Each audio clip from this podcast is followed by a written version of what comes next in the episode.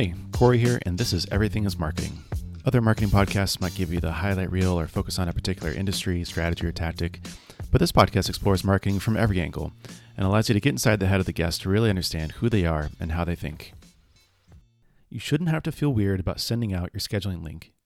SavvyCal is a new scheduling tool that allows recipients to overlay their calendar right on top of yours. This way, you can find the time in an instant without having to switch back and forth between tabs. You'll love it, whoever you're sending it to will love it, and they'll love you for it as well.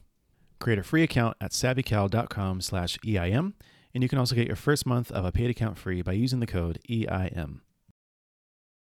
On the show today is Cathryn Lavery. Cathryn is the co-founder and CEO of Best Self, which went from zero to eight figures in revenue in less than two years. I wanted to bring her on because she successfully crowdfunded four products and they won Shopify's Build a Business competition in 2016 and then built a bigger business competition in 2017, making Best Self the only company to win both awards consecutively. It's pretty impressive. In our conversation, you'll hear about how she played Monopoly with Shark Tank investor Daymond John. Yep, that's right. Forged partnerships with TikTok creators and the campaigns that have worked surprisingly well, as well as the ones that have flopped. Enjoy. So, to start out, I love asking my guests Did you ever think that you'd be CEO of an e commerce business for a living? Oh, no, I had no idea this was even a job growing up, which is funny because I had an eBay store when I was 13 and I did No some drop shipping back then. And I remember, you know, be, trying to get off of eBay and start my own store. And it was so difficult to set something up, which is funny because, you know, now we have Shopify, but I didn't actually think you could do this for a living. I was just doing it for, you know, pocket money. Yeah. So what what did you do before Best Self, which we'll get to here in a second? But like, can you give me like a brief kind of time timeline and walk me through how you got to where you are today?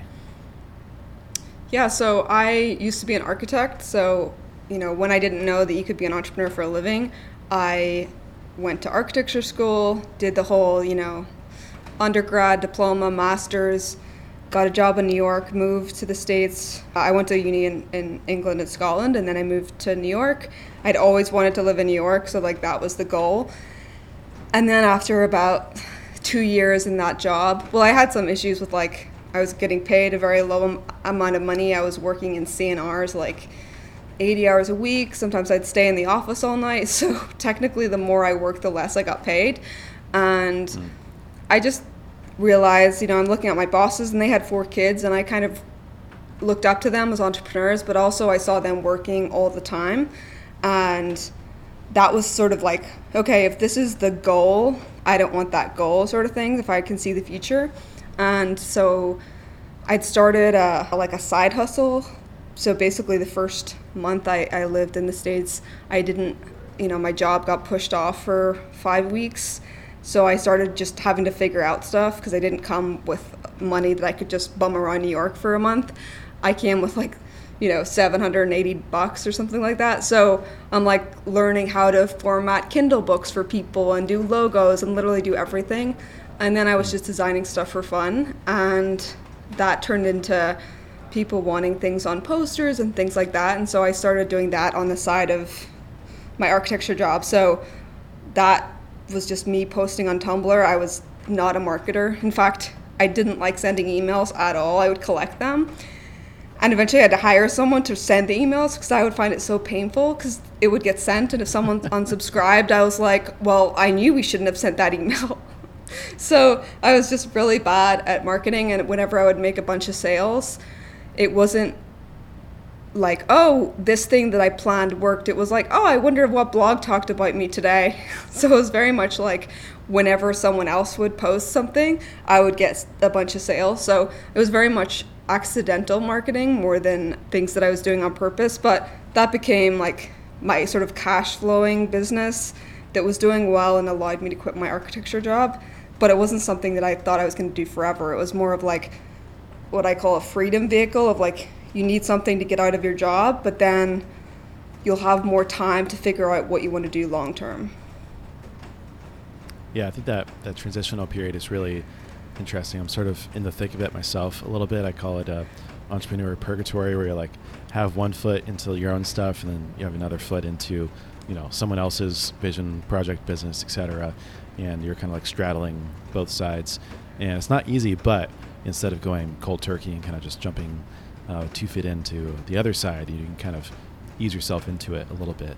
I'm curious. So one of the things you mentioned that kind of stuck out to me was the, the architecture background because as a kid, one of my favorite movies was Click with Adam Sandler, and how he sort of like fast forwards through his whole life, and he's ironically an architect. And I think from an early age, I kind of figured out, okay, well maybe architect isn't like the the route I want to go down for those kind of same reasons. And you obviously had to experience that firsthand, kind of learn it a little bit of the hard way. But was there like a moment or or something that sort of clicked for you and like instead of you know because you could really go out and do anything. It wasn't just going from architect to you know entrepreneur. You could have gone out and got a different job. What was it in particular that was the catalyst to get you to sort of have a bigger vision and start something like best self and like all the designs you were putting out rather than just getting a, another normal job? So i think when i was an architect when i started the thing on the side when that wasn't making enough money and i actually i don't believe in just you know quitting your job and running off into the sunset and if you don't have a plan that's I, so i was very much mitigating my risk. So i was way making more than what i was making as a salary when i left but i'd always grown up like my parents have normal jobs so i quit like the evening of my 26th birthday and i was very much like oh my god i'm unemployed now. Like what am i going to do so I, but i always thought oh i can get a job so if this doesn't work out like the fallback is I'll just go and get a job. And I've always worked from when I was a teenager, so I wasn't scared of working. It was more of when I got a taste of, oh, I could work for myself. What's that like? And at first, actually, I, I took, I didn't want to leave my bosses in the lurch, so I wanted to finish off the projects on site that I had because it's really hard to take someone to take over your jobs when you're in construction. So I was like, yeah. okay, I'll finish these, but I'm I'm only to be on site. I'm not to be in the office because that way I'm finishing those projects and getting paid a little bit, but I have a lot more free time to do my own stuff. And because I'm thinking, what if I quit my job and I turn into a bum? Like, what if I just want to sleep all day and like watch TV? You know, all the, I'm like having all these fears coming up of me like having complete personality transplant and turning into someone else. And so like a week into doing the part-time thing i was like oh yeah i'm totally fine. I'm not going to become this like cyborg person. And so i just at that point the like getting a job would be a fallback. And actually sometimes i kind of miss having a job. Like i miss having a job where i don't think about it when i leave. And i just can like completely switch off and I also love learning from people and I love learning things. So there's times where I see jobs come up of interesting companies and I'm like, oh, that looks really fun. I would love to do that. And then I remember, oh, you have a business like that. That's you're not going to do that, but that that like that is something that I would do if I if I both needed a job, wanted a job, and could learn from the job.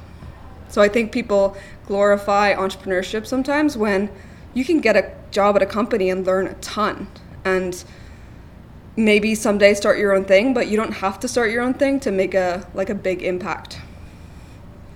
Yeah, yeah, hundred percent. I love that sort of balanced perspective because it really isn't as binary as a lot of people make it seem of like, oh, it's the dream and everyone should become an entrepreneur. It's like, well, not really. You know, it's yeah. it's not all sort of roses and and I forget how the saying goes, roses and flowers or something like that. Yeah, can you imagine um, like just leaving work and not thinking about it? It's, I I had a job once like that. It wasn't my architecture job. I took that home with me also. I worked in a stationery store when I was doing my master's, and I just worked. It was like a retail job, and it was the best because I would leave and like not one thing about the store would come into my mind until I would come in for the next shift. Yeah, yeah, it's fantastic.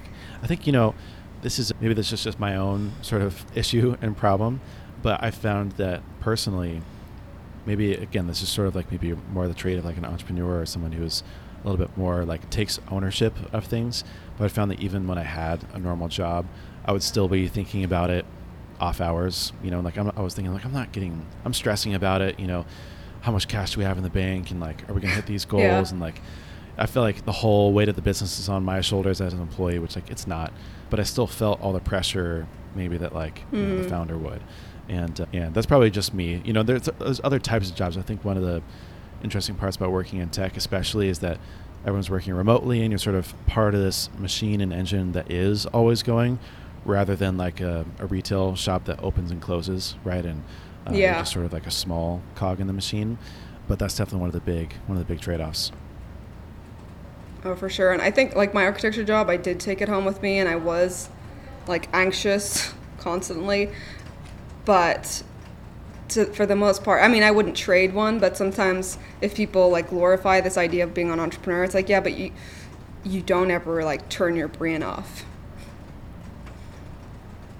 Yeah, hundred percent. One of the one of the other things that stuck out to me from what you mentioned earlier was how you were scared of sending emails, and I think we all have that sort of like moment, or not all of us are so like shameless in our promotion of who we are and what we do and the things we create, and there's always kind of this fear of like you know, will I get rejected for the stuff that I create and who I am and what I'm trying to pursue, or even you know just sort of this imposter syndrome of what if the things I'm creating aren't good enough or people are going to think I shouldn't be doing these things. Was that always a struggle for you or is it still or like did you learn to overcome that sort of feeling of being self-promotional and not wanting to really market what you were doing?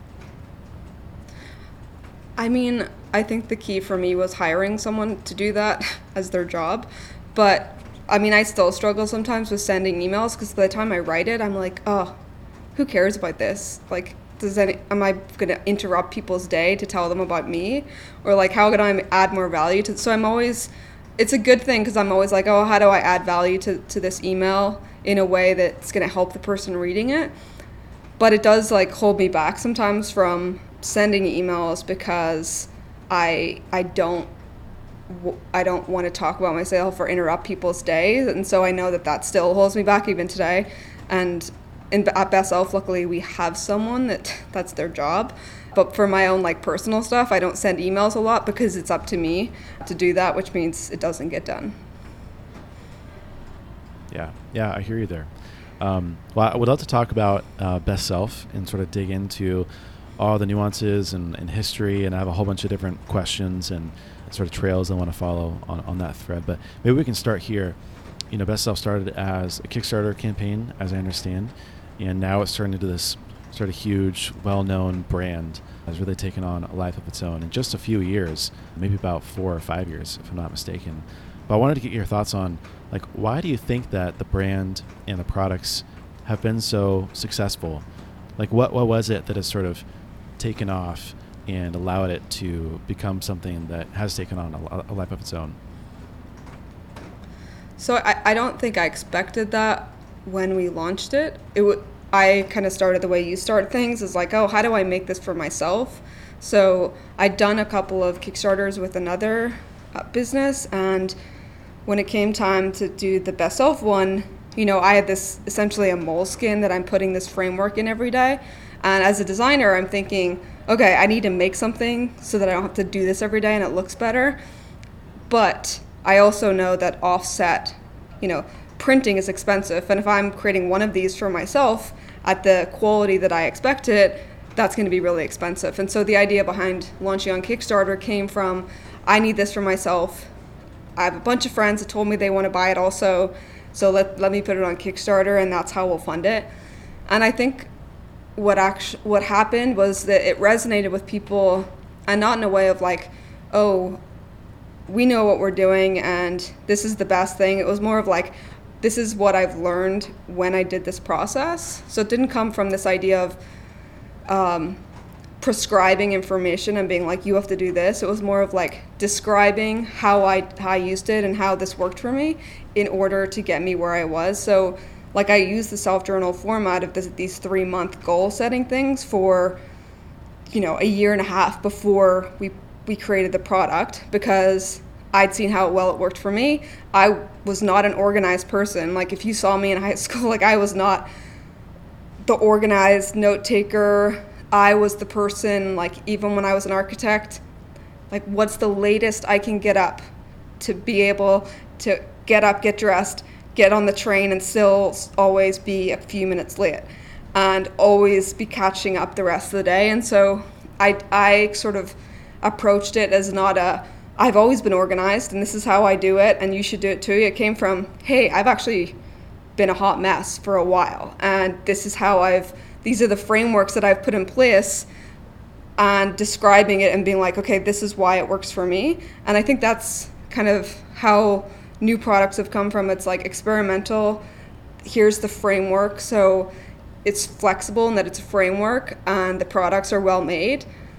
But it's also not like you have to use this in order to become this person. It's just like, this is how I use it. This is how this person uses it.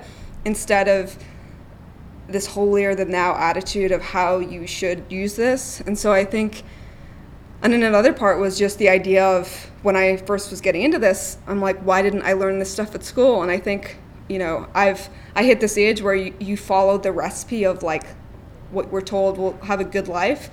And what I call it is like a fine life, which is when you're like, oh, how are you? I'm fine. The recipe that most of us are given for life is actually, I'm fine. It's fine, but it's not great, right? And so we get out of school and we do all the right things, and then we we get into the job that we've been working on for years and we realize, oh, wait, this is actually not what I want. And when I started getting into personal development and learning all of the stuff, I'm just thinking like, I'm, I'm starting to apply it. I'm becoming more organized. I'm becoming more intentional. You know, my business starts doing better. Like life starts looking better. And then I'm actually a little pissed off because I'm like, why, why don't we learn this stuff at school? And I think that idea of, you know, teaching people these frameworks will get them much further in life than, you know, trigonometry or things that you'll never use again. And I think that idea also of just sharing both the disappointment in that, in, in how we're brought up, but then also showing people, oh, this is, if you apply this, you can get further than you've been told thus far.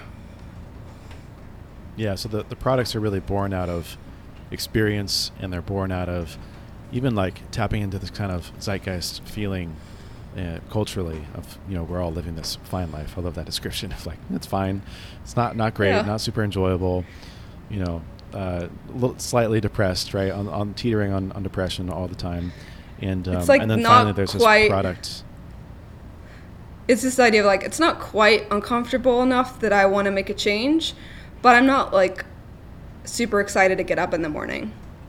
Right, right. But then this product comes along, and it's the best self journal, and it's a bunch of the other sort of expanding product lines that you've created, and they they give people some sort of glimmer of hope or newly new inspiration, or you know, you educate them a little bit on what's possible, how to deal with it, what to do to kind of get it, dig them out of that rut, right, or go from fine to to good or to great, and and that's really like you know the value proposition of the whole business, right? It's just like kind of digging people out of that and showing them a new way of doing things. Yeah, exactly. And I, I've really enjoyed it because it's worked so well in my life. And I never would have expected, you know, these small daily things if I had just done it earlier. Like, how much further along would I be? And, and I felt a responsibility to sort of share that in a way where, you know, it's a privilege. Like I used to read on my commute to work, but it's also a privilege to have the time to read all these books and to learn all this stuff. And it's like, well, what? How could you give people sort of the 80-20 of what you're learning without them having to spend, you know, 100 hours on all these books to be able to get it and then figure out which should I apply to my life and you know all that stuff. Uh, I wanted to nerd, nerd out a little bit on Kickstarter personally because I feel like it's this huge. I don't know. It's really, it's really scary to me. Like you have to create this perfect storm of um, an amazing, you know, product or product idea, vision for a product. You also have to, you know, really go all in on, on marketing and distribution and getting eyeballs on it, and and then getting people to commit to paying for something that doesn't exist yet, right? Which is like a little bit even harder than getting people to pay for something that already does exist. So that's a sort of a tall order and then you have to do it in this really short time frame and actually you know go and make it happen. So to me i'm like geez how does anyone pull off a kickstarter campaign? Because uh, just there's so many moving parts to this. But you've launched and funded four projects i believe on, on kickstarter. You've also helped a whole bunch of other people crowdfund as well. Like what are what are the keys to using a crowdfunding platform like Kickstarter, or maybe it's you know another one like Indiegogo, or you know some of the other ones that are out there, to get your project off the ground and to actually have a successful campaign? Yeah, so I'll try to summarize it. A lot of people will go to these crowdfunding platforms and they expect you know the whole build it and they will come idea where they they are not bringing people to the platform they're expecting the platform to bring every everyone to them what i've seen work well is you bring the first 48 hours are crucial as far as how many people you get backing your campaign. So building up an email list of people that are interested in the thing that you're selling or have the problem that the product that you created solves. And you know being strategic with like the funding goal. So your funding goal should sort of relate to the difficulty of bringing your product to life or the seemingly difficulty of bringing your product to life. So, for example, if you are someone came to me and they were like, "Oh, I I did a Kickstarter last year and I, it, it failed. I, it, it didn't hit its goal." And I was like, "What was the product?" He said, "A book." I'm like, "Oh, okay. Well, how much did you ask for?" He said, "A hundred thousand. And I said, "Well, that's way too much. If you don't have an audience already, like the, you asking for a hundred thousand is a huge ask. One for not having an audience, but two for a book because it just doesn't match the ratio. If you told me I'm trying to make a 3D printer, I can see okay, he probably needs a hundred thousand for that. If you're asking for 100,000 for a book like that doesn't make sense to me. And so having your like you can have an internal goal of 100,000 like for the self journal, our public goal was 15,000 and our private personal we're not going to tell anyone else this goal because they laugh at us was 200,000 because anyone we told that to they're like oh yeah. Even my, my dad was like he's like yeah maybe someday. I'm like no I, this this time this day. And i i think if we had asked for you know, we ended up hitting 323,000 or something like that. If we had asked for that, I guarantee we would have gotten way less than that because you're you're now having people not only, you know, come to Kickstarter, they see this insane goal, you're not even close to hitting it, so you don't have that momentum. People are like, I'm to wait and see if they fund, even though technically they get their money back. Nobody wants to be on board a losing ship so they're they're to wait until you're backed in order to support you because then you look like you're winning and then they'll support you. So I always say have a realistic goal, bring like have a list of people that are interested. I think we funded ours with something like 200 people. We had to hit our goal, which was which we hit in just over a day. And then from there it went onwards, but having those initial 200 people and creating reward structure that makes sense. So, like if your company is just starting, it drives me nuts when I see your company with, you know, the reward is the thing in the video that people want. Nobody wants your t shirt or your hat or whatever random thing you find on Printful that you're going to put your logo on that doesn't actually add value to your campaign, but it does add a lot of complication to fulfillment. So it's not good for the people backing and it's not good for you, so just don't do it. People want the thing in the video, an upgraded thing from the thing in the video, two things from the thing in the video, four things, eight things, 10 things. It's very simple. And so don't complicate your reward structure with all the stuff that you're trying to just add in there because nobody wants it and it just complicates things. And then always having a $1 reward level because believe it or not, some people are not going to actually want the thing, but they want to support you. So if you have a $1 reward, they can actually put as much on there as they want. But Kickstarter and Indiegogo algorithms reward creators not on the amount of people that are the amount of money people are backing, but the number of backers hitting like your sending, right? So a project could have you know, they could be getting a thousand backers only backing one dollar, and they could have ten backers backing ten, you know, ten whatever equals a thousand. Like if you had ten people versus a thousand people, they are going to reward the project with the most backers because think of Kickstarter business model is getting backers to their platform and getting eyes on their sites because most Oh, times when people back one project, they'll back multiple. And so your their customer acquisition strategy for other projects that they might also back. And so that's why a low value reward level that people can come on there, support you, and then maybe they'll see another project they actually like. Right. Just like follow the business model, follow the incentives, and then like the strategy kind of emerges and becomes clear. And um, so fascinating because I feel like Kickstarter is just like this lab of like so many uh, ingredients that you need in marketing all at once, and so you have like all these really clever strategies, like I said, where you want to get like more backers, and like the more backers you have, like the more social proof you have, and then like you set the goal to be lower, and you make it a lot more achievable, and then you know people feel more comfortable sort of committing, even though like you said, really in theory like you should just be able to you know back whatever you want to, and then like there's no risk. But I think what people are afraid of is that they they like I said they end up backing a loser and they want to see that a lot of people like one this thing's already going to be funded but that like it's overfunded you know they want to see like they want to jump on Yeah. the winning horse right and just kind of like bandwagon their way to success and uh, so it's so fast well, not just, like, everyone is an to- early adopter. right And so by putting it lower and you'll get those early adopters and then the you know, not even late people.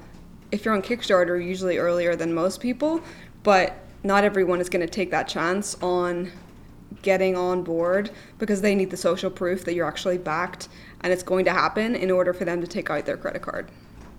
Yeah.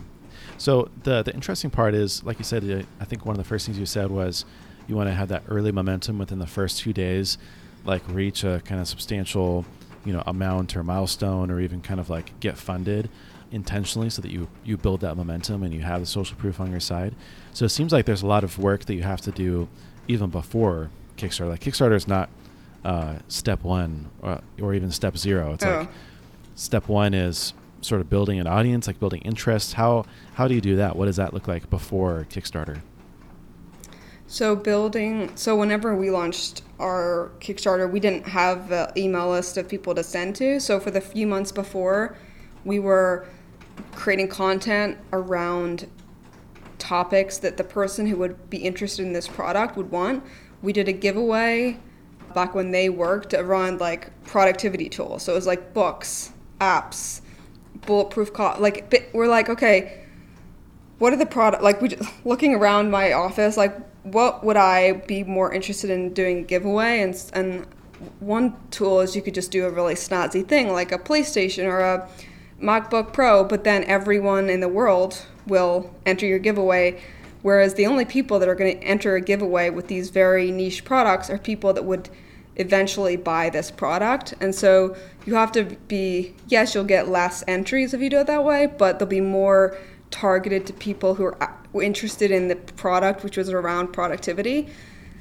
So great like writing great content like that was when medium was just starting so, was building email like an email list with that. And i think when we launched the kickstarter we had about 2900 people on our email list so not not a ton. But you don't need that many. Again we needed like 200 people to start. And before like there's it shouldn't be like oh our kickstarter's launched surprise. It should be like everyone already knows or should know by the time you launch that your kickstarter is launching so a friend of mine they, they launched uh, Lomi it's like a compostable device and Yeah, i knew right. they were launching you know weeks before they were because well, I heard about it, and then I, I, am seeing like teaser emails, and it wasn't like, oh, by the way, we, we have this new thing launching on Kickstarter. All of the education and, and build up was for people. So on day one, as soon as it launched, they're, they're already clicking the buy button because they already know everything that they need to. Right, you're you're priming people. You're looping them into the journey. You're explaining what you're doing, why you're doing it. It's sort of the old like tell people what you're going to do or what is it? Tell people well, I lost it now. But there's something about like you basically want to loop people in and tell them what you're going to do before you do them, and then like and then tell them again, sort of what you just told them. Oh yeah, it's um, like I'm going to teach you this. Same is true. Teach them, and then tell them what you taught them. yeah, exactly. There it is. You know much better than I. Yeah, that's that's so fascinating. So then once you actually do have, so bring me back to like when you actually funded the Kickstarter campaign for the the self journal what's it like from there? Is it just sort of like a race to manufacture and like get the product live? Are there a lot of other implications or things you have to do along the way to actually get to like the, the real launch and getting it into those backers' hands? Yeah, so one thing I would caution people is to not promise a product from a crowdfunding campaign on a certain like if it's in any way tight, you need to add like 40% of time onto your onto when you expect to deliver. Like hopefully you can deliver earlier. For us, we finished in we launched mid August, finished in mid September, and then we had told people they would have it by Christmas. And the US people had it by Christmas just about, but in like Europe and things, it wasn't until the new year because of like just shipping deadlines and things like that. So and, and almost the US didn't get in time because our original shipper was like, oh, yeah, you know, we're not going to actually pick up the container until, you know, this time. And, or it was like December 18th. And this is like mid November. I'm like, well, that's impossible. And so we're like, well, I think we just have to get another ship. This is not going to work out. So it was very much like figuring it out as we went along. And then in between, when you have the crowdfunding campaign, you are, you know, keeping the backers up to date of like what's going on, and then also dealing with like, okay, what's my 3PL? Like, who am I going to use for shipping? And luckily, I'd had an e-commerce before that, so I had, like, I had a warehouse for another company for an, for my other art business that I was like, okay, these guys can just do that, and I'm sort of just like taking things that I'd learned from the other stuff that I'd done in order to to build up this these ideas for the new business but then the new business became much bigger and so then there's problems that I haven't faced before and I'm dealing with that. But yeah it, it's just op, you know you deal with so many things. You deal with mark you deal with product first to create a product. Then you deal with marketing it to launch the crowdfunder. Then you have to deal with operations to actually get the product into the people's hands. And then you have to create the store and then you start the whole process over again of like okay what are the other pro like we have this product but what's the next product? And wh- how do we market that? And you know what are we doing for online store and all that sort of thing. Yeah it's huge. I mean one thing leads to the next and then all of a sudden you know you have this this entire business on your hands and especially bringing a, a new physical product to life i think that's got to be up there with like one of the hardest things that you can do just with all the logistics and steps along the way. And you know god forbid you do something in sort of like the food and beverage industry there's a, a yeah. whole new set of rules and laws. And obstacles you have to overcome but eventually uh, you know you guys definitely overcame very successful what it so i mean one of the things that was really interesting I, I thought as well was you know you guys you, you just got the the products out in time for christmas things are working uh, the Best Self brand is becoming sort of a, taking on this life of its own. And then you guys enter a couple of competitions. Well, you enter the, the Shopify uh, Build a Business competition. And you ended up winning it twice. So it was Shopify Build a Business and then Build a Bigger Business, right? Mm-hmm. What was that experience like? And, uh, and even like walk me through like, you know, entering the, the competition in the first place. Well, it was funny. So I'd actually entered the competition back with the art thing that I had going I never like oh, I wasn't no even close to the top. Yes. I just saw the video. I was like this is the coolest thing ever. I wasn't I mean anywhere close. I think I had one really amazing month and I might have been in the top like 200 stores, but like not close. But the idea was like ingrained in me. I'm like, "Oh, this is awesome." And what's funny is the day that our Kickstarter campaign ended, two things happened. One, I got this product in the mail that I had backed on Indiegogo, er, and it was a while before. But this product, it was called the Pavlok, and it's like this like like only weirdos like me would buy it on an Indiegogo. I'm like, yeah, I'll electrocute myself to like stop myself from doing bad habits.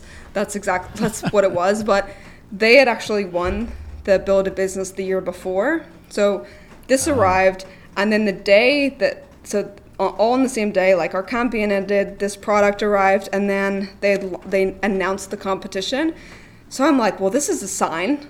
Like we definitely have to enter this. This it. I actually made a poster and and put it on my wall of like, and I'm not big into uh, you know affirmations or anything, but I was just like, this is the goal. Is like we will win this competition. And if we don't win it, like we'll still build a business, so it's fine. But like the big goal was winning this competition. And but then in all, you know, I forget when they told us, but I get this call from Canada on my phone and I was just like no way. This this is not possible. And so that was the first year and then the year after they did this thing called the build a bigger business which is for companies doing over a million but less than 20 and they, they took like the year before and then see how you scaled the business and grew it bigger and so we actually went to florida when they announced the, the second competition because tony robbins had invited us the year before. And so we went there and the shopify people were there. And they announced this new competition which i like I applied for it, but but it was very much like never expected to to actually win, and just kind of for, forgot about it. Then, you know, I get this call from Canada, which is always a good sign. i am learning, and they're telling me that we won, and it was funny because I, I was going through at the time a very personal, like emotional time. Like I think I just got done crying to be honest, and I get this call, and then I'm like, oh my god, this is amazing. This is like crazy. So yeah, didn't expect to win it two years in a row, but it's Shopify are awesome, and I got to have two one once in a lifetime experiences twice. Back to back. Yep, twice. Yeah. Back to back. That's I mean it's amazing. Kudos, congrats, congratulations. Even now, I think it's an outstanding achievement. I, I love the I love Shopify and the Build a Business competition. It's just genius. I'm also wondering, selfishly, as a marketer, uh, just trying to nerd out on all things. Did that come with any benefit? As obviously there's this kind of the social proof and endorsement from Shopify and the award that you can tout, but was there any sort of like, you know, distribution, press, you know, exposure kind of benefit to winning the competitions that you know brought in more new business or elevated the brand? I mean, I think it definitely elevated the brand. One thing, so the first competition was in long it was at the Gatsby Mansion Long Island, so we were there for five days, and it was an interesting from the second year, and I'll explain why. Is because it's in Long Island, you're an hour, hour and a half from New York, and so the the mentors, so Tim Ferriss and Tony Robbins, they would come in, but they wouldn't like hang out there because you know they're an hour from New York, so it's easy to come and go. When we were there, so we had our session with Daymond John, and then Daymond, I guess, travels with the Monopoly board, and and later he tells me he actually plays Monopoly with businesses that he's, but like just people, entrepreneurs, or if he's considering investing, he'll play Monopoly because he'll see like how someone plays. So it's like, are they a good loser? Are they a bad loser? Do they try to cheat? Are they strategic? Are they, you know, financially savvy. so one one guy paid the wrong amount of rent to the wrong person and he's like, "Who's your CFO?" like stuff like that. he's like, "How did you get here?" and so we end up playing for like 6 hours uh, and so his driver's been out the last 2 hours and it's just me versus him. And after we got done playing, he he ended up winning in the end and but his manager gave me his card and then we ended up like he was an affiliate for our, the product, so he basically just promoted it. Oftentimes, he still promotes it, and it's not like a paid thing. Like sometimes he doesn't even use the link that we we gave him. He just like will promote it, and that's because that's he he like loves the product. But I don't think if if we didn't have that one to one time, I, I don't think he would have done that. Even after our one to one with him, it was the like Monopoly game for six hours that really like sealed the deal. And so he's also invited us to like he had a co-working space in the city, so he invited us to an event with like Gary Vee, and there was like a Bud Light entrepreneur thing that he was involved in that that he invited me to to like speak at, and so that was good because we were both local to each other, and he would invite us to stuff like that. Oh, it's amazing. I mean, one of the one of one of my favorite stories because um, I feel like you know Daymond John, Shark Tank investor, you know, big time, you know, founder of Fubu, and all around just like this, you know, big personality. And it's one thing to like get investment from him, but it's another thing to like go toe to toe in a competitive, you know, business game like Monopoly, and and to be able to, I mean, kudos to you for for going all the way to the end with him and you know, really kind of battling it out. I'm sure there are some people he just absolutely crushes. he's probably. Oh yeah, he so was a he was a like, shark, but he also called me right. a shark, and I was like, that's a real compliment. that's yeah, that's the highest compliment you can get. So comparing, um, so that was in Long Island, and then the Build a Bigger business was in Fiji, and what was great about that is everyone we're on this island. we're actually at Tony Robbins Resort, and everyone is there together. So so it became much more like it wasn't this mentor mentee thing. Of course, that was like that, but it was more, it was actually not even the one to one chats that were the best. It was the sitting around like a fireplace or like having these mm. experiences that were not like, we are going to talk about business now. It was very much like very casual and candid and things that wouldn't have happened in Long Island just because you didn't have that depth and so that was that was really good. And actually, a cool story was we're taking a walk on the beach with Tobi, who is the uh, CEO of Shopify, founder, and he's asking me like how you know how he could make Shopify better, and I'm like giving him all these ideas that are like long term. But then I'm like, hey, actually, one thing that would be amazing is if you could make the upload theme size bigger than 20 megabytes because our theme we need to do like we have to split up our files and it takes like three or four uploads and so our workflow is just it just takes much longer. Like very in the weeds. Literally yeah. three days later i get back from fiji and the team are like oh my god it's, it's like been updated. And i was like oh that's awesome because we'd been wanting that for so long and then it was just like a comment to him very specific i would like this and he, he like made it happen.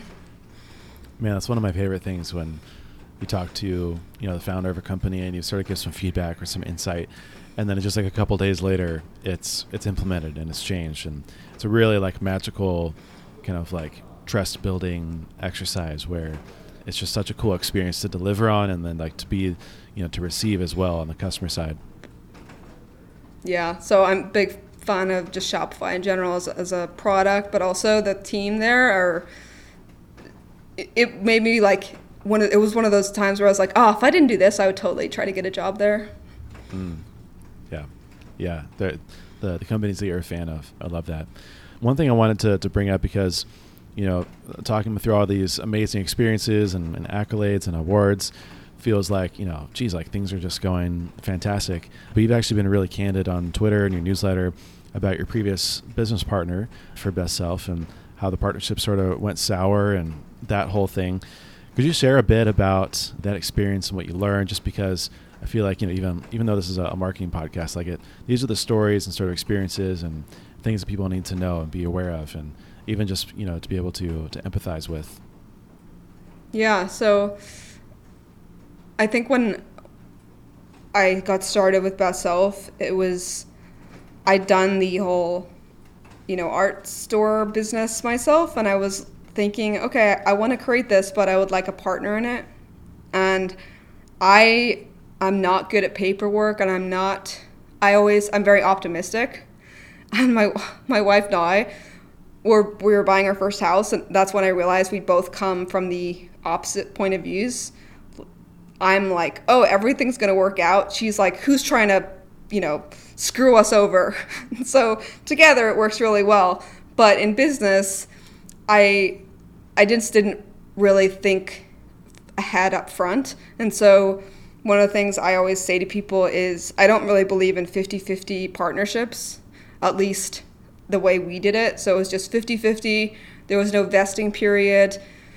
Our operating agreement was pretty terrible. There was no like roles and responsibilities in there of like, okay, who's responsible for the what, and then what happens if someone wants to leave or someone wants to go and do their own thing. And you know, two years into the business in 2018, my ex partner, he had his first kid and kind of stepped away from the business, but not in a way of like, oh, I'm, I'm actually not going to be working anymore. It was more of just like disappeared. And while his role was mostly taken over, it, it, it sort of left me hamstrung in a lot of decisions because it's like, well, it's a 50 50 partnership, yet if you just pop in every now and again and try to undo things that the team has been working on. And it very much was like like divorced parents where I'm the mom and I'm like having the kids do their homework and then the dad will pop in and be like, "Hey, let's go have fun or let's completely scrap all these things that you're doing. I don't see the point in them." And so it was just very disruptive for the team and just built up a lot of resentment because I'm, you know, we're also getting, you know, 50-50 distributions but I was the one working all the time, and so that built up resentment. And I'm sure, you know, he had his own issues, I'm sure, of like, I'm not doing things properly or, or however. But basically, we, from 2018 was when it, it was very apparent, but it had been building since like 2016 as far as, oh, things are, th- but thing, here's the thing is like, you can look past things when things are going well. It's easy to just sort of be like, oh, I see some red flags, but I'm not going to deal with it. That seems like that's a problem for FutureCat, which came up later. But one thing I would say is like don't you know vest your vest your equity so you shouldn't walk in 50-50 up front and then if one person leaves they're walking out with 50% of the business There's, it should vest over four years just like any other startup but a lot of bootstrapped sort of businesses and, and more traditional businesses, they don't have a vesting schedule or a vesting where you get your equity over time as you perform in the business.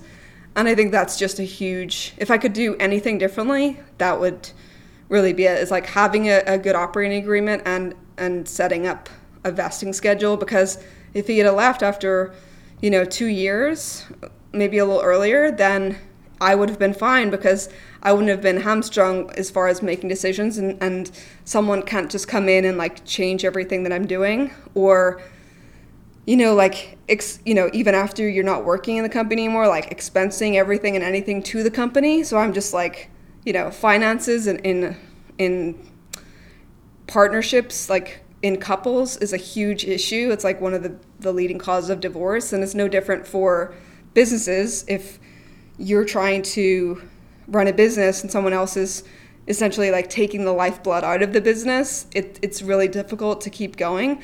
So, yeah, just a lot of resentment built up. And then probably 2019 was we looked at potentially like selling. He wanted to sell. I didn't really want to, but I wanted him out of my life. So I explored it.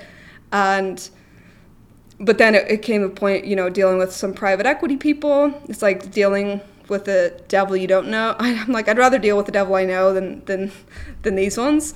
So then it's like back and forth. Like then then a friend comes to me and, and mentions like, oh, why don't you just like buy him out? And the first time I heard that, I was like, oh no, that I couldn't do that. That's like way too much responsibility. And I also, well, and then I started thinking about it, but but his sort of idea of what was fair to him was I thought was outrageous. So that took like a year to unwind that and, you know, align expectations.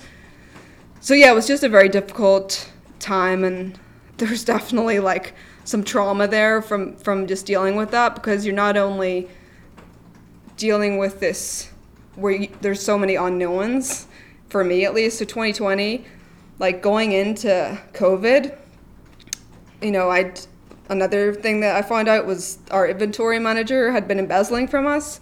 So I'm dealing with this partnership issue. I'm dealing with this embezzlement. Everyone is like batten down the hatches, like have a war chest, COVID's coming and I'm I'm like a soldier coming back from war. I'm like, what?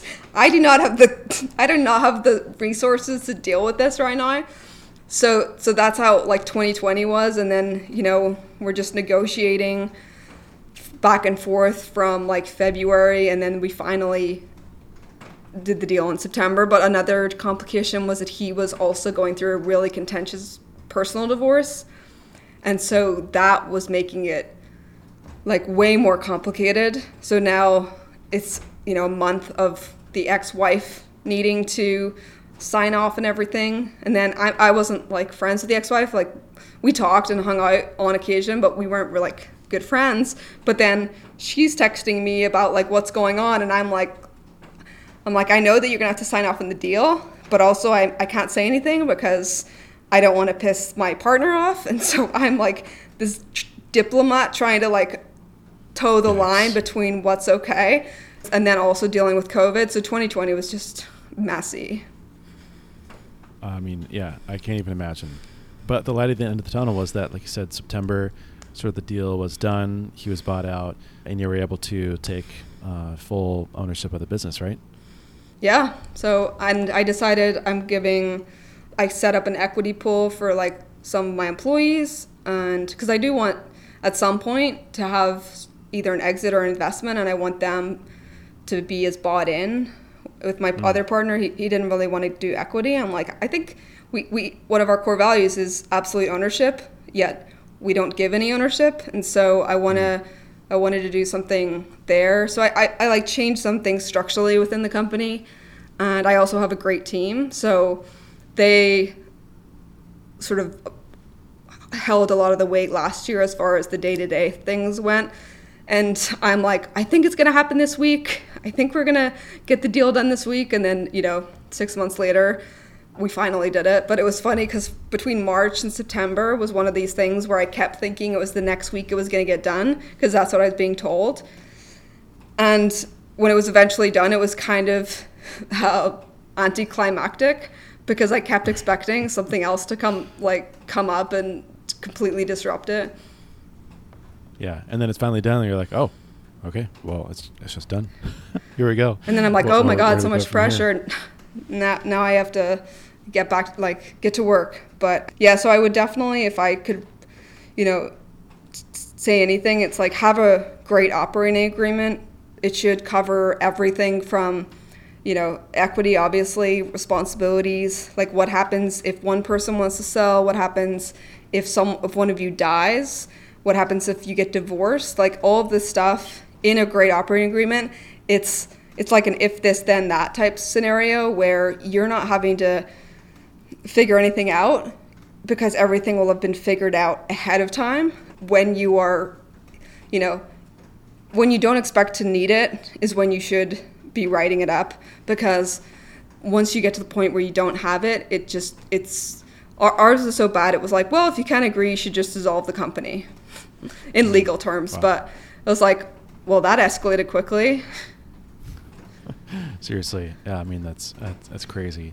Well, again, appreciate you sharing that and being vulnerable and transparent, and also kudos to you for being able to survive it and get through it and I think now the business is much better for it. I'm really excited to see where you guys go from here. And and t- switching gears a little bit, I wanted to get to one of those next things, which was uh, sort of product expansion, because you guys have really gone from, you know, initially I believe the first product was a self journal, right, which is kind of that, that Moleskine sort of design mm-hmm. formatted journal, to now having I don't even how many SKUs do you have now? Uh, I th- I should know this, but I think about twenty five. Yeah, I mean, and twenty five is is a lot. In fact, okay, so I'll, I'll start here. Why why expand to more product SKUs, and also sort of what's the approach and playbook behind launching new products to to the audience and the community that you built? So, back when we first started, we were very much like productivity, type A, goal setting, high achievement, which was everything that I had done for the last few years. And so I'm looking for frameworks around that.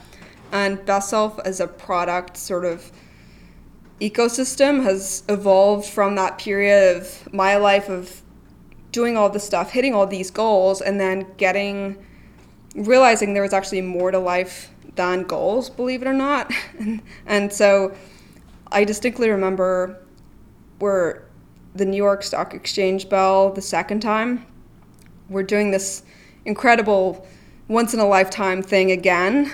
And I realized that it was like kind of this hollow victory of, you know, I was getting divorced at the time. I was just not in in I was just not feeling myself. I hadn't been looking after my health, and so there was a lot of things that, yes, business wise, and that if that is my only metric of success, everything is going great. But there was this whole other part of my life that I wasn't focused on, and that made like that made all of those big victories actually not that uh, fun. And so, you know, when I looked at Best Self as a product ecosystem, I saw that we're only focusing on one thing, right? And so if we think of like what is your really your best self, it's having a balanced life of like yes, you have your work projects, but also you need to have a community, you need to have relationships, you need to have a good partner to share things with and that's kind of where best self sort of went into is like from my personal experience, what would I, what would I have liked to see? And then what are some sort of because relationships and intimacy and that sort of thing like it's a whole other scope of projects but how do we create some very simple tools that would help with that? And and I looked at it sort of the trojan horse of idea of like how do we make this feel like a game that's fun but actually improves people's connections with other people and and that's kind of what led these discovery decks is what we call call them around different topics. So it's like with your partners, with your friends, with your kids. I actually think relationships are the most important thing, and, and whenever I really like going through a divorce, like for me personally, it wasn't even contentious. Like we were on good terms. It was the best possible one to go through because I, I did. It was like five hundred bucks. We agreed on everything. We met up. Everything was good. Yet it still completely made a mess of my life because you you basically are blowing up one part of your life and still having to run all the other parts of your life seamlessly and it just doesn't work and what i realize is if you look after your relationships they and have stability and like growth and it's healthy it actually feeds the rest of your life and you can focus on those projects. But if you ignore it and you're only focused on your business and you're not communicating well, that will end up blowing up that relationship, which will affect every other area of your life. And when I realized that, that's where I saw a huge miss missing piece of best self. And it felt like that is the area we have to go in. So people aren't focused only on this one area and realizing that they're ignoring every other part. Yeah, I love that the, the product line and the brand is really just like an extension of yourself and even the growth of yourself and what you've learned and the experiences that you've gone through and sort of these realizations that you've made about life in general and, and happiness and success. And uh, I mean, it, it's it's maturing, right? It's as as you mature, the brand and the product line matures as well, which is a really cool kind of unique phenomenon that not everyone can kind of speak to, or or at least even have the chance to to express through you know their business, through their brand, through the things that they that they create. One of the ones that, that kind of piqued my interest was, I believe it might be sort of a newer one. It's the Persuasion Deck. I think you did it in collaboration with uh, a TikTok creator, if I'm not mistaken. I was curious if you could talk through sort of, you know, what that partnership looked like. You know, working with a, a creator, collaborating with other people on some of these product lines, and how that came about. Yeah, so the TikTok influencer was Max Klymenko. And what's funny is he submitted a video for to be an ambassador or something like that. And the team sent it to me and I was like, this guy's like everything about it was like super professional, like better than our videos for our own product. It was just really good and, and I was like, can I like I want to talk to this guy, like who is he? And so then I realized he's really big on TikTok and he's very big on he does this thing with the balloon where he like pops it and then he tells you like a statistic on something and then explains like the science behind it. And so he was more interested and it was very aligned with my thinking of a lot of like influencers will put out a t-shirt with their name on it or like swag or something like that. And and his whole thing was yeah he could do that. But it, it felt like a a money grab and it wouldn't actually help people. And so he was wanting to brainstorm okay what could i create that would be helpful to my community? And is actually like using what I know and not just doing something easy. So we worked with them for a few months on we had a, a, few different ideas and the first one that I thought was the best as far as things that we hadn't kind of touched yet was this persuasion deck which was different like daily or things that you could do around persuasion that are very small but you can do them often to you know get people to say yes more and I know, Corey, you're very into mental models. I did your course, it's awesome. And I actually listen to it often sometimes because I'll forget something and then I'll go back and I'll listen to it. So I don't know if I'm your most no like podia. like if you could, I, sometimes I was embarrassed. I was like, I wonder if Corey can see how many times I've listened to things because sometimes I'll just go back and like listen to it. But some of the stuff that that actually a bunch of the stuff that we did in the in the deck you also are interested in it and talk about it. So I'll have to send you one. Yeah, that's amazing. And I'm also really flattered. Thank you for being a customer of mine and a consumer of the course. Because not not everyone even you know finishes a course, and definitely not everyone goes back to course material. So that's the highest compliment to me, and I appreciate that.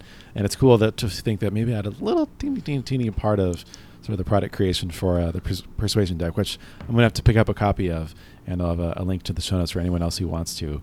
So it's a really, really innovative. I love the whole.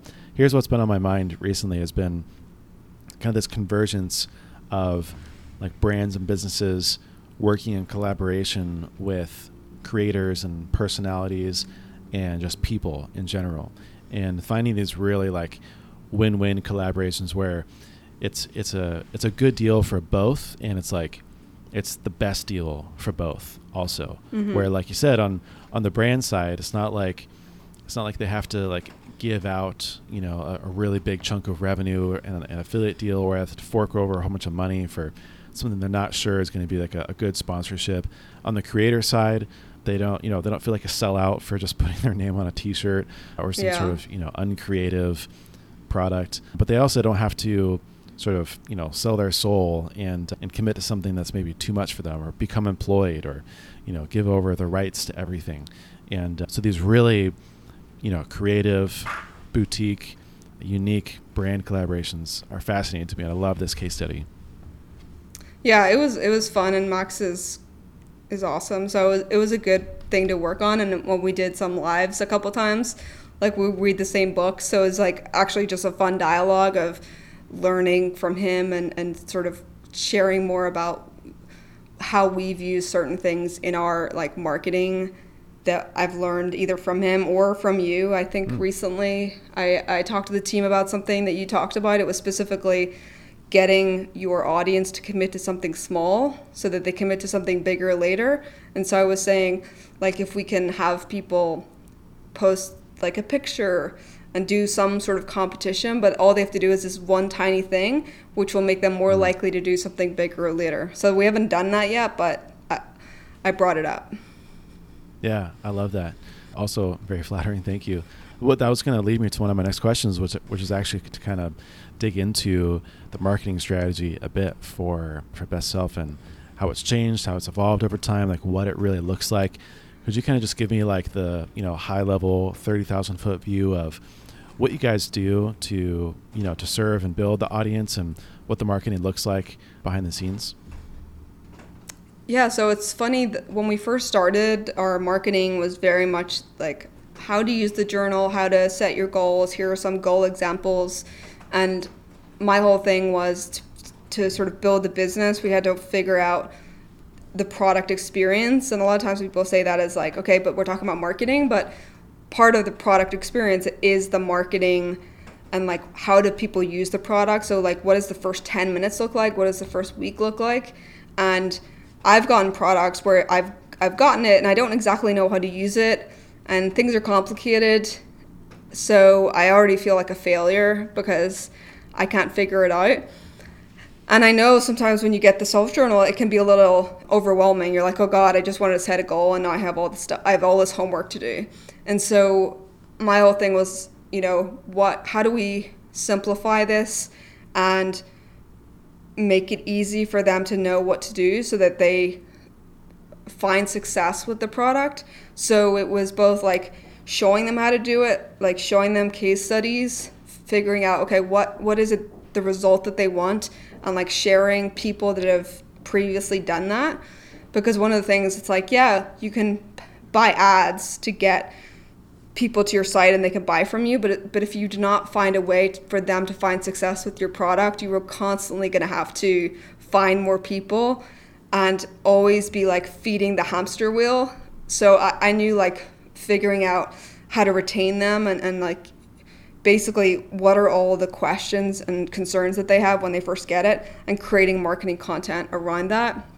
And then what's happened with the new products is we actually have two different audiences now because we came out with all this relationship product and we realized we have two different types of people people that come in wanting a better relationship with their partner or they get an icebreaker deck for their team and so then we had to sort of pivot what we talked about so that you're not coming in buying an intimacy deck and re- and getting all the stuff on goal setting. You're like, wait a minute, I don't like. There's no outcome goal with the intimacy deck. Like, what kind of weirdos are you? So then it became okay. How do we be very specific with how we target people because we realized we actually have two different audiences. So we, we have an email that we've been doing for four years. It's called Motivation Monday, and we don't sell anything in the email itself, but it's one of our like highest openers, highest open rate, and then also was bringing in the most revenue because people would like maybe not the most revenue, but it was bringing in revenue for something that wasn't selling anything. And so in that, we're we're introducing different concepts of like relationships, how relationships you know enhance productivity, kind of like I mentioned. It's just like if you're not looking after this stuff, just like if you don't look after your health and you're laying in bed, not very productive. And it's only when we don't have something or something is at risk to losing it do we actually pay attention, um, are grateful, or like work to fix it. And so our whole thing is you know, an ounce of prevention is a pound of cure. So then we're like mixing the audiences a little bit so that when we offer them different things, it's not like, wait, what? Like, why am I being offered this if I bought the journal? Why am I being offered a relationship product and vice versa? So it's been a learning experience of figuring out this new customer and then sort of having, you know, we use Klaviyo for Shopify to to give them different flows based on what they buy. Yeah, the audience expansion bit is is interesting. It's always it's a good problem to have, but it's still a problem, right? Because it's like, oh, great, these are it's a whole new group of people that we can serve, and new product lines, and new revenue, and business expansion. But it's also complicated, right? And now you have to really get sophisticated with segmentation and personalization, and how those audiences overlap, and can you bring them together, and cross sell, uh, upsell, things like that. I'm curious if you can speak a little bit to like what's really working, and for other you know e-commerce brands out there who are growing, who want to scale, who want to you know invest for the future. You know, I know you guys do a lot between ads, like I got retarget on Instagram, and there was a fun uh, couple of ads there between stories and, and within the feed. You have a Facebook group. You do workshops. I would assume there's some component of like SEO as well. But like, what are the big kind of main drivers that really pull the brand forward and you know bring in the most uh, of the traffic?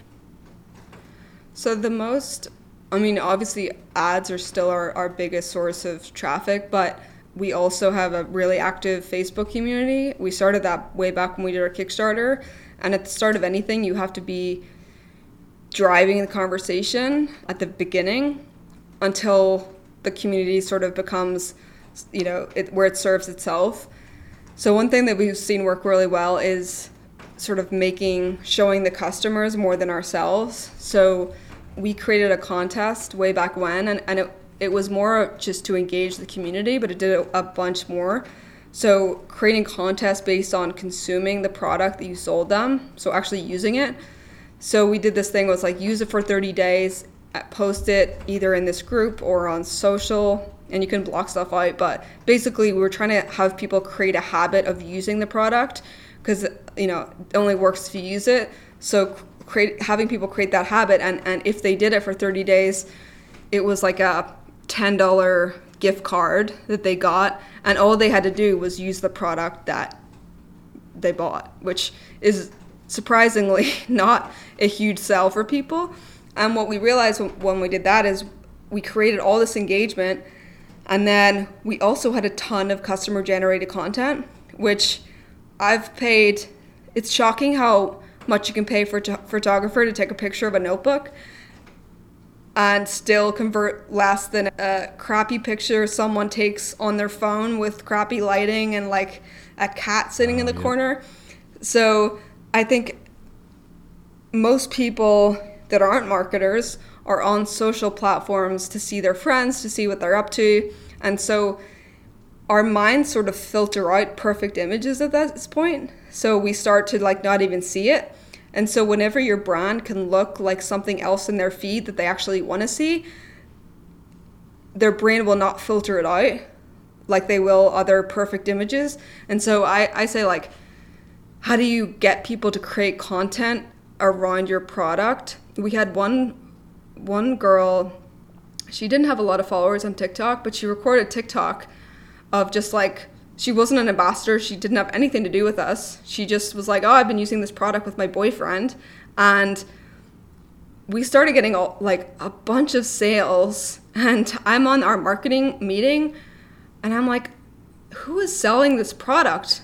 I'm like, "Who's marketing this product better than us?" And then a friend of mine sent me. It's like, "This is your product." Sent me a TikTok video, and it was our product in the video, and at the time they were sending them to this to their to an Amazon listing, and it's funny because we just I think we just hired someone on Amazon that same week, and so of course they're like, guys, crushing it, and I'm I'm see this TikTok, I'm like, okay, this is it's not that they're crushing it, it's just this person who had maybe like 500 followers has like a million views on this video within a few days, and it was just a customer testimonial that looked organic because it was and then they mentioned our site. So i think like first of all creating good product making it easy for people to use and know how to find success with it and then if there's some way that you could have them create content for you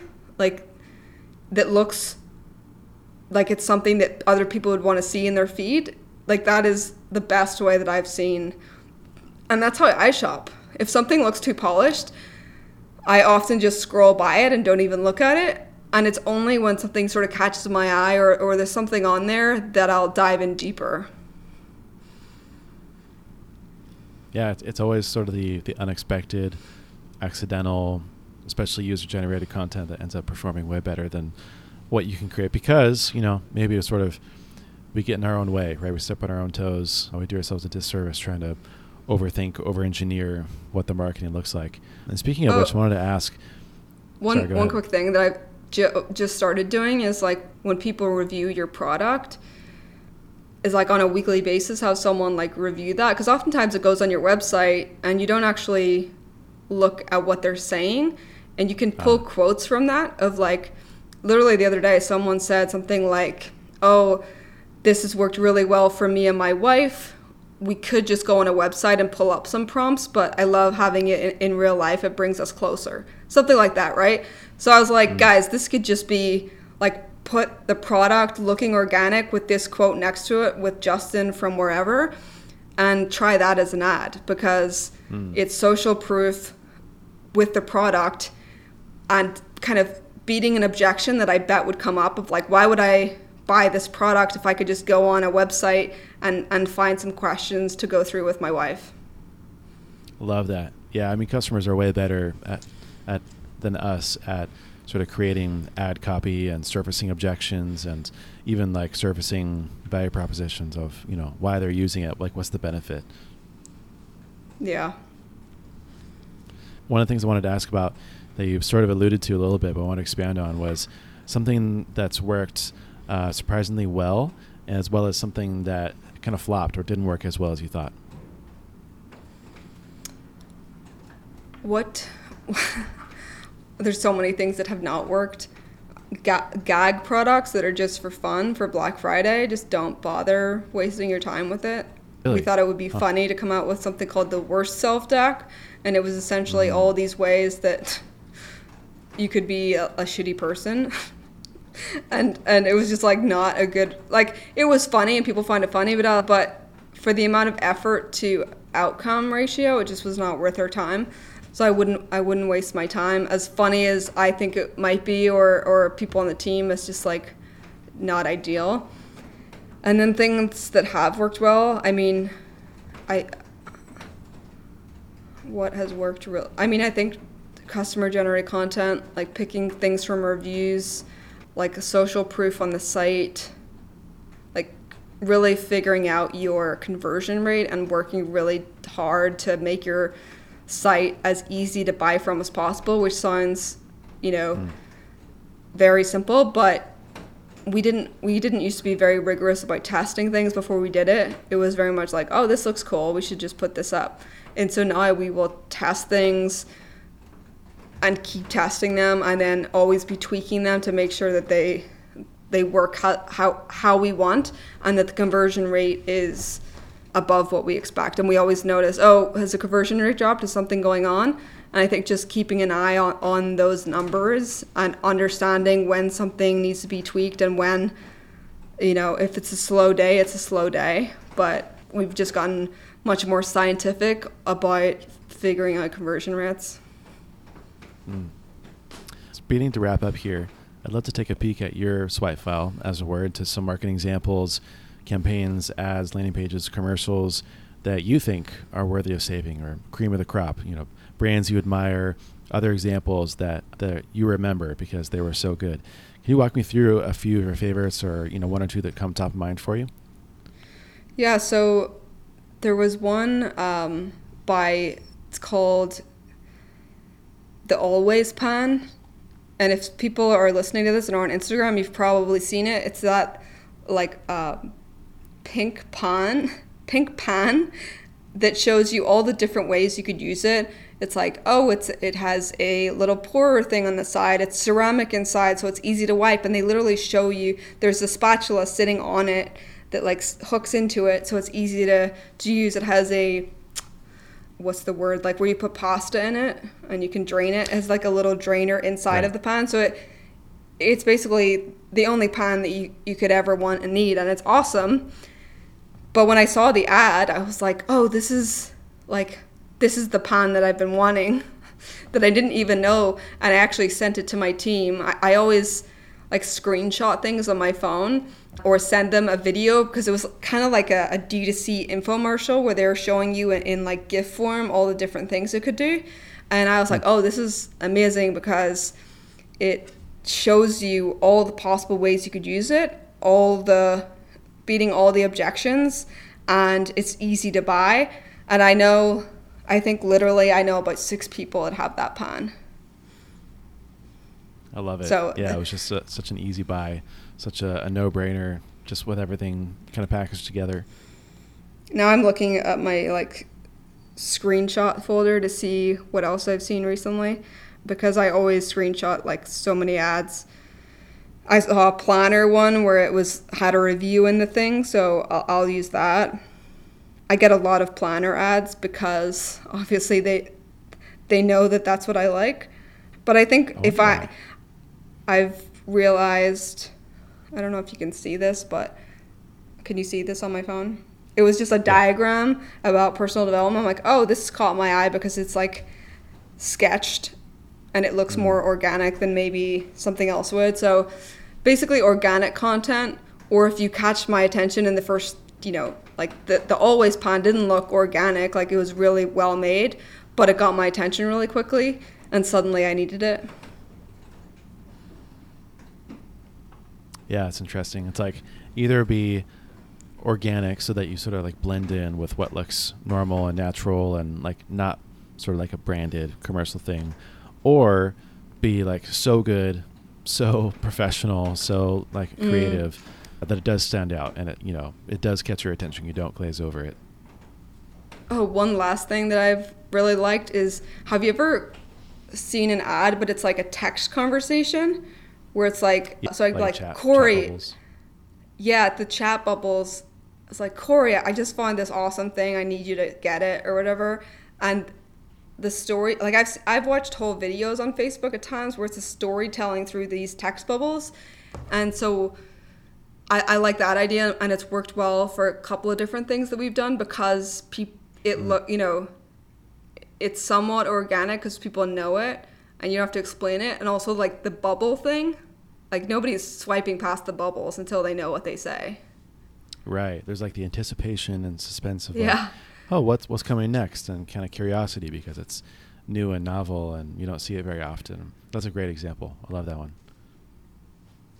Well, final question for you: When I say everything is marketing, what does that mean to you? What what comes to mind? everything is marketing.